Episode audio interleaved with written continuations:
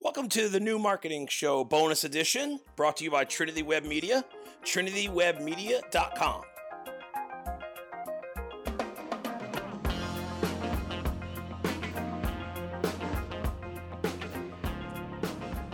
Hey everyone, thanks for checking out another bonus episode of the new marketing show. Catch us on YouTube, Instagram TV, all that good stuff. So today, I want to answer one frequently asked question that we always get. Do I need a social media strategy? you know what my answer is. If you watched any of these videos before or listen to any of our podcasts, the answer is emphatically going to be yes. Everything that you do in the marketing world needs some sort of strategy. Or and if, you want to, if the word strategy is too daunting for you, substitute strategy with rhyme and reason.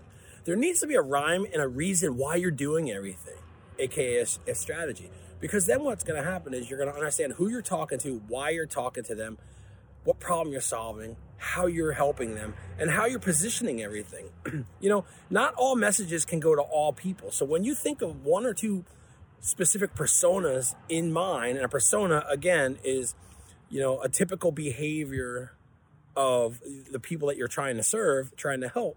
When you think of their personas, not everything is going to resonate with everybody. So if you craft a message and you craft a, a, a solution and you craft you know, maybe the imagery and to speak to certain people, what you're going to do is you're going to reach more and you're going to be more effective. Now, if you're not in this to be effective in some way, shape, or form, and I'm not talking about monetarily, you know, effective to yourself or to anybody else, if you're not in this to be effective, why do it anyway?